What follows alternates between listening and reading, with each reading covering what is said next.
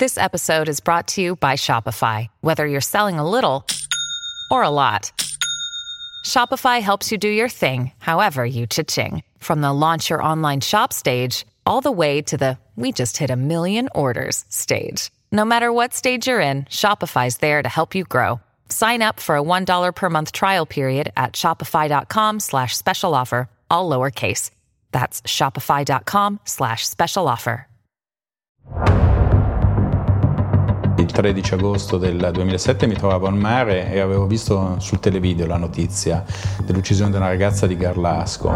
Venne a sapere proprio dai coetanei di, di, queste ragazze del rapporto che c'era fra di loro, che era un rapporto che si portava avanti nel tempo. Era una foto, figuravano come sedute al bar in una sera d'estate con un abbigliamento estivo. Noi siamo sempre stati legati e lo siamo ancora adesso. Sky Crime presenta Speciale Garlasco, parte seconda.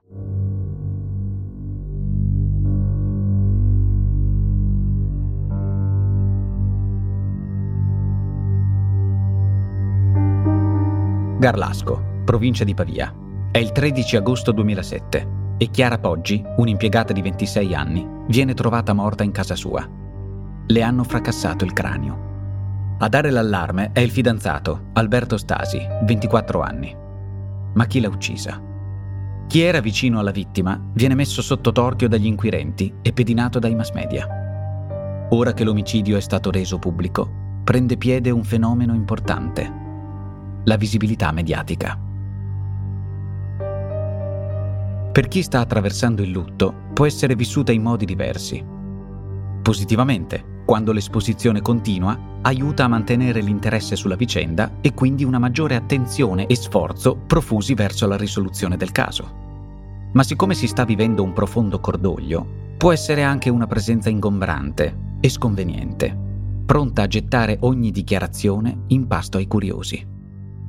In altri casi, invece, può appagare la fame di attenzione e, nonostante le dolorose circostanze, c'è chi desidera approfittarne. L'interesse che i mass media esercitano nei confronti di un caso come questo è pervasivo.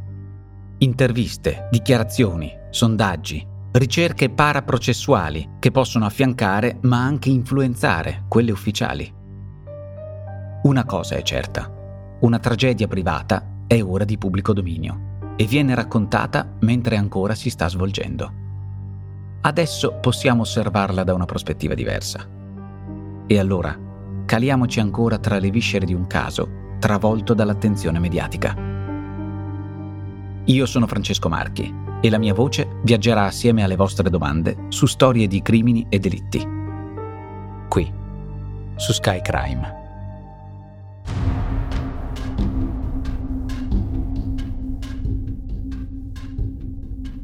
Sotto la lente degli investigatori finisce il piccolo mondo di Chiara. Tutti vengono interrogati, anche la mamma della ragazza, Rita Preda. Siamo stati sentiti io, mio marito, mio figlio, ognuno in uffici diversi, i carabinieri ci hanno sentiti. Mi ricordo solo che a un certo punto ho chiesto, perché mi era venuto anche il sospetto che fosse caduta e mi hanno detto no, ho detto ma come è morta? È morta da sola? O... Cioè, mi hanno detto no, sua figlia è stata uccisa. Stasi viene tenuto costantemente sotto controllo. Cioè, tu pensare, io l'ho trovata, sono andato lì per 15 ore, continuavo a dire uno stronzo. Nell'estratto che stiamo ascoltando è in pausa durante un interrogatorio alla caserma dei carabinieri di Vigevano. Possiamo distinguere tra le sue parole io l'ho trovata, mi hanno tenuto 15 ore, continuavano a dirmi sei uno stronzo, non dire cazzate, sei stato tu, mi devi dire tutto quello che sai. Stasi queste cose le sta dicendo ad una ragazza, Stefania K, una cugina di Chiara, che alla fine lo abbraccia. Anche lei è sentita dai carabinieri più volte, insieme alla sorella gemella, Paola, a Garlasco la famiglia K la conoscono tutti. torna a parlarcene l'ex maresciallo dei carabinieri Francesco Marchetto. Beh, perché è importante la famiglia K? È dovuto al ruolo che riveste l'avvocato Armano K. Non mi sparo, non mi sparo. No. Ho visto, ho visto che lei scappava. No, io sono... parte. Ma voi siete quelli che sono... No, no. io sono Flavio Renzoni e Tigini, che diciamo... Uh, una persona legata uh, al sistema bancario, una, una persona legata all'epoca al governo che c'era. Nei primi giorni dopo la morte di Chiara, le due gemelle K si sono fatte notare.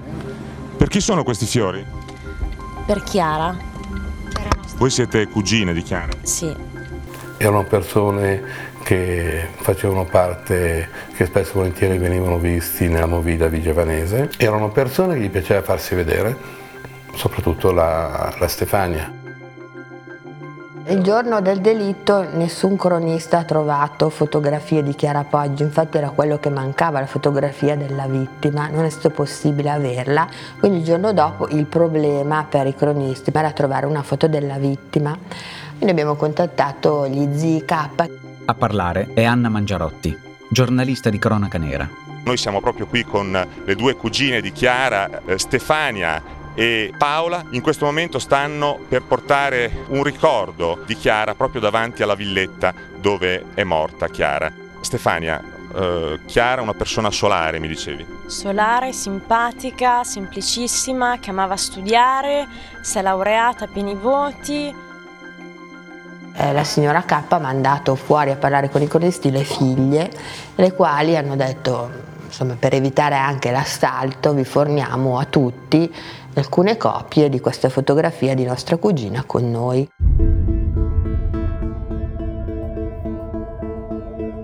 Le gemelle K si dimostrano molto disponibili con i giornalisti. Era una foto, figuravano come sedute al bar in una sera d'estate con un abbigliamento estivo, si vedeva che era estate, e chiaro aveva i capelli raccolti, un bel sorriso, questi occhi azzurri che risaltavano ancora di più in quella foto lì, e le cugine vicino. Eppure c'è qualcosa in quella foto che proprio non va. Due i visi delle cugine e quello di Chiara avevano una luce diversa, era una foto strana, e poi l'abbiamo fatta eh, visionare dai nostri tecnici e insomma poi è risultato che era un fotomontaggio, due foto messe insieme. Giorno 14 le cugine K sono arrivate qui da lei, cosa le hanno chiesto? Avevo prima ricevuto una telefonata da Stefania che mi chiedeva se era possibile fare una, una specie di montaggio di un paio di foto perché loro non avevano un ricordo insieme alla cugina. Perché una mossa del genere? Perché le K ci tengono così tanto ad apparire legate alla cugina morta? Perché in paese si dice che tra Chiara e le cugine non corresse buon sangue?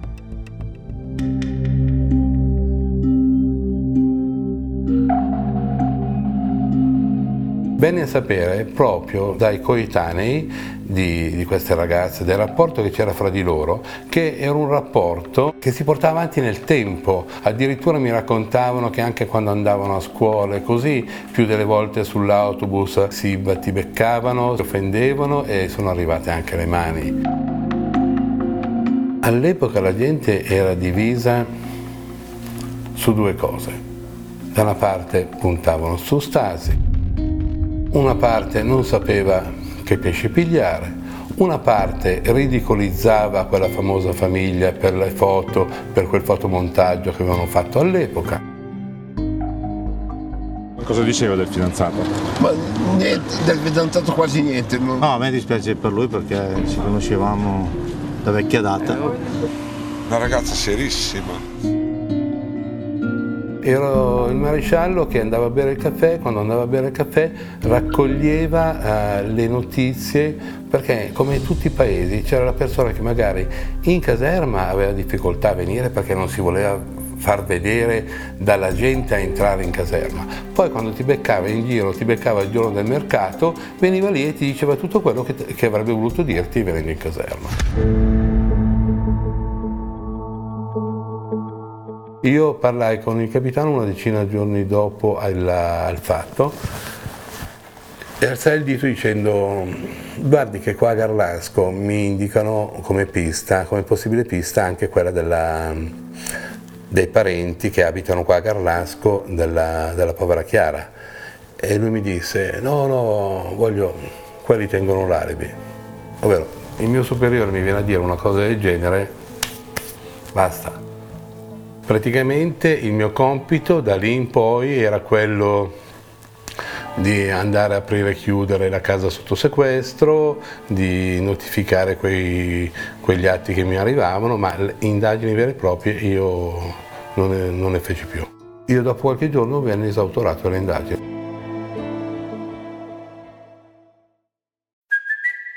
It's Kaylee Cuoco for Priceline. Ready to go to your happy place for a happy price? Well, why didn't you say so? Just download the Priceline app right now and save up to 60% on hotels. So, whether it's Cousin Kevin's Kazoo concert in Kansas City, go Kevin, or Becky's Bachelorette Bash in Bermuda, you never have to miss a trip ever again. So, download the Priceline app today. Your savings are waiting. Go to your happy place for a happy price. Go to your happy price, Priceline. Ancora stamattina abbiamo letto, abbiamo visto anche ieri sera eh, filmati eh, e abbiamo trovato tanti giudizi malevoli sulla mia famiglia, tanti giudizi malevoli soprattutto sulle mie figlie Paola e Stefania. Però una cosa è certa, nei confronti di questa famiglia non, non vennero fatti tutti gli opportuni accertamenti se le gemelle K non sembrano sollecitare, maresciallo Marchetto a parte, le attenzioni degli investigatori, c'è un'altra categoria che se ne innamora follemente. Le gemelle K sono un bel regalo per quella parte di stampa che ha bisogno di emozioni forti. Noi siamo sempre stati legati e lo siamo ancora adesso. Non... Certo, Chiara era tranquilla, Paola e Stefania erano più vivaci, più estrose, insomma. Mi è spiaciuto poi che sono state, che sono finite, insomma, in quel, nel, nel circo mediatico. Tra la riservatezza e il decoro del giallo di Garlasco, due come le K ci stanno talmente bene da attirare le attenzioni di Fabrizio Corona, l'agente fotografico più discusso e spregiudicato d'Italia. Lo ricorda l'allora sindaco di Garlasco Enzo Spialtini. Sì, sì, sì, arrivò un pomeriggio su una sua Bentley. Eh. Io non l'ho visto, ecco, personalmente. So che mi avevano informato che era arrivato anche Corona per contattare, mi pare, proprio le gemelle, ecco, le cugine poi di Chiara Poggi. Oggi sono venuto a fare il mio lavoro, ma non vi dico che lavoro sono venuto a fare. Andiamo, Con dai, questo dai, vi saluto. Ma io mi studio le vicende di cronaca, i personaggi interessanti ce ne sono tre, che potrebbero avere anche degli altri, degli, degli altri riscontri. E chi sono? Eh, studiate sono Alberto e le due cugine, chi? Eh, Fabrizio e le due cugine, colpiscono, via. Credo che abbia cercato di convincere le ragazze K a far gestire la loro immagine o da lui, dalla sua agenzia, ma mm, questo poi non è stato possibile, non lo hanno fatto. Ma se appare subito chiaro che le K hanno talmente tanta voglia di mostrarsi da non poter avere nulla di reale da nascondere, per Alberto Stasi il discorso è diverso. L'alone di sospetto attorno a lui si va allargando ci sono fondate ragioni per pensare che il ragazzo possa finire indagato da un momento all'altro. Ma lei come crede che vada? Cioè, come crede che vada? non sono una cosa. All'inizio non c'era nessun sospetto su Alberto, poi man mano che le indagini sono andate avanti, eh, allora continuavano ad emergere elementi contro di lui, insomma, cominciavano ad emergere dubbi e piano piano la nostra opinione è cambiata. Solo una cosa volevamo sapere, lei è convinto di aver risposto a tutti gli interrogativi della Procura? Io ho detto tutto quello che sapevo che poteva essere utile a loro per scoprire chi è stato. Ecco. E basta. Tutto Alberto, quello possiamo... che, che sapevo. Ho detto, ho detto che dovevano essere chiariti alcuni punti e poi ho detto vedremo e da quel momento i rapporti non, si, non ci sono più stati, non si sono più riallacciati. Non posso dire nulla, loro sanno e faranno. Basta adesso. Sono, ci sono. No, no, adesso basta, vi ho detto, vi ho detto. Una parola di Chiara. Basta, basta ragazzi, su, basta, basta ragazzi, dai. Basta avere rispetto per Chiara, e basta. Gianluigi Tizzoni è l'avvocato scelto dalla famiglia Poggi per aiutarli a scoprire la verità sulla morte di Chiara.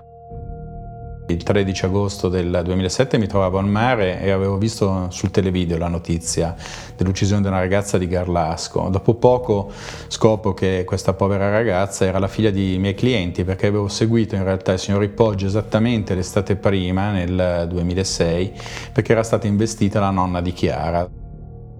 Arriva da Milano invece lo studio legale che Stasi ha scelto per curare la sua difesa, lo studio Giarda. Ma io ricordo perfettamente il momento in cui è arrivata la telefonata per coinvolgerci in questa vicenda. A parlare è l'avvocato Fabio Giarda. Ho avuto da pochi giorni mio figlio Federico, il primo figlio, quindi era un momento in cui ero anche in alcuni momenti assente dal, dallo studio. Il 20 agosto la Procura di Vigevano comunica di aver indagato Alberto Stasi con l'accusa di omicidio volontario. La sua casa viene sottoposta a perquisizione, gli vengono sequestrate una serie di, di, di beni, tra cui eh, le autovetture che ovviamente sono intestate sia a lui che alla, che alla famiglia e tutte le bici nella sua disponibilità. Cosa sta succedendo, signor Sasi? Facciano tutti i controlli che vogliono. Come? Che facciano tutti i controlli che vogliono, è giusto che facciano.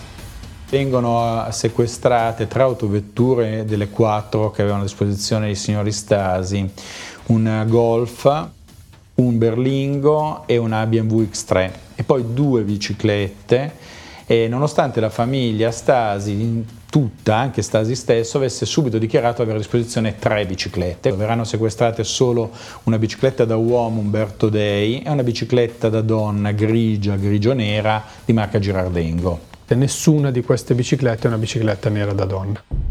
Tanta attenzione ad una bicicletta nera è giustificata dal fatto che una testimone aveva raccontato di aver visto proprio una bicicletta nera da donna sul muretto di casa Poggi, allora probabile dell'omicidio. Dimostrare che Stasi ne possiede una uguale significherebbe inchiodarlo. Ma oltre alla bicicletta nera, sono tante le cose che gli inquirenti vogliono capire da Stasi.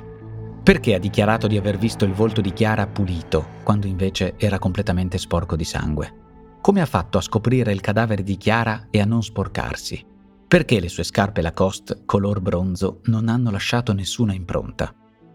E soprattutto, perché su quelle scarpe non ci sono tracce di sangue? Per rispondere a queste domande occorre il colonnello del RIS di Parma, Luciano Garofano. Cioè sotto quelle scarpe non c'era la benché minima traccia di sangue. E questa era una riprova che qualcosa non andava, che qualcosa cioè contrastava rispetto alle sue dichiarazioni, per quello che lui aveva raccontato quando era entrato in quella casa e aveva scoperto il corpo ormai senza vita della propria fidanzata. E c'è anche altro che fa pensare che Stasi finora non abbia detto tutta la verità. La registrazione della telefonata al 118, con cui alle 13.50 del 13 agosto aveva dato l'allarme e richiesto l'intervento di un'ambulanza, non lo aiuta a fugare i dubbi. Pronto? Sì, serve un'ambulanza in via Giovanni Pascoli a Garlasco. A Garlasco? Sì.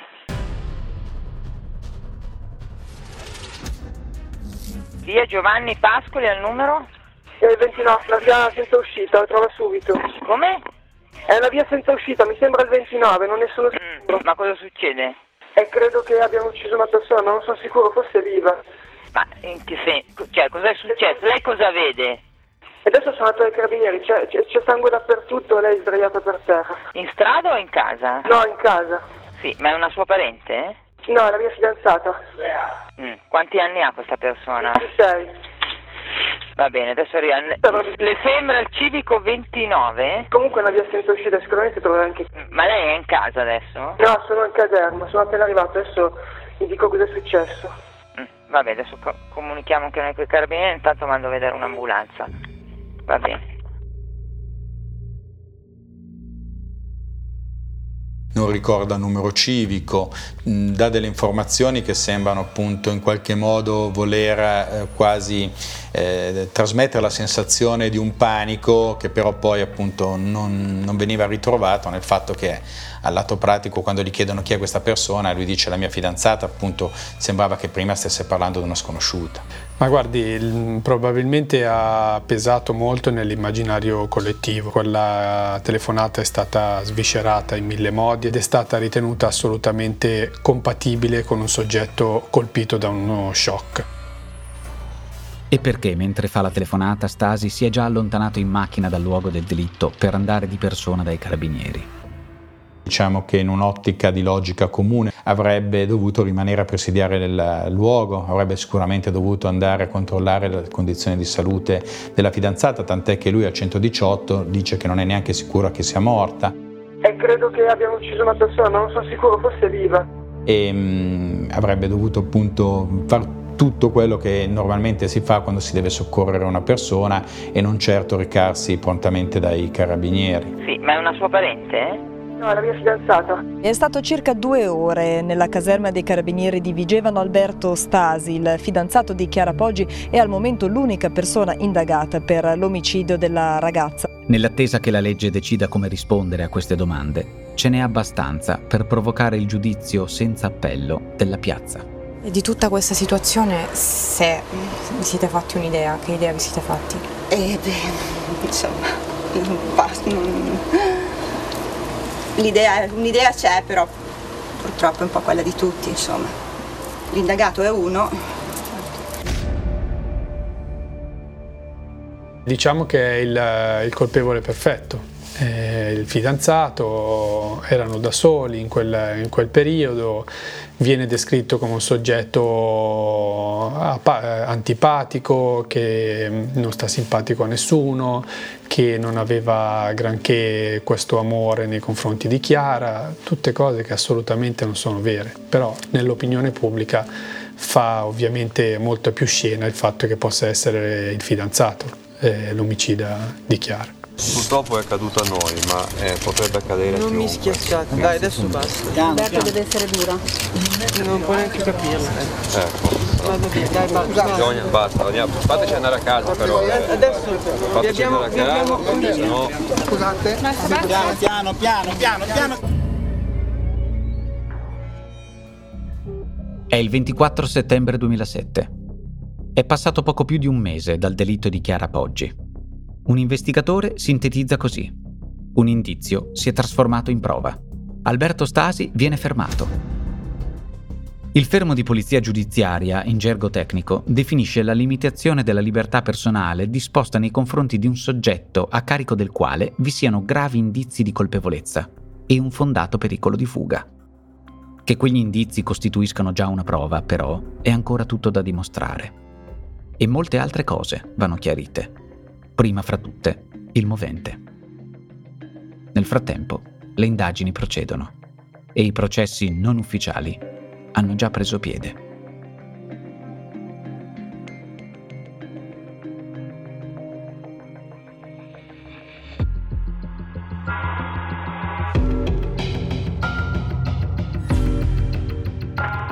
Hai ascoltato Delitti, speciale Garlasco, una serie Sky Crime.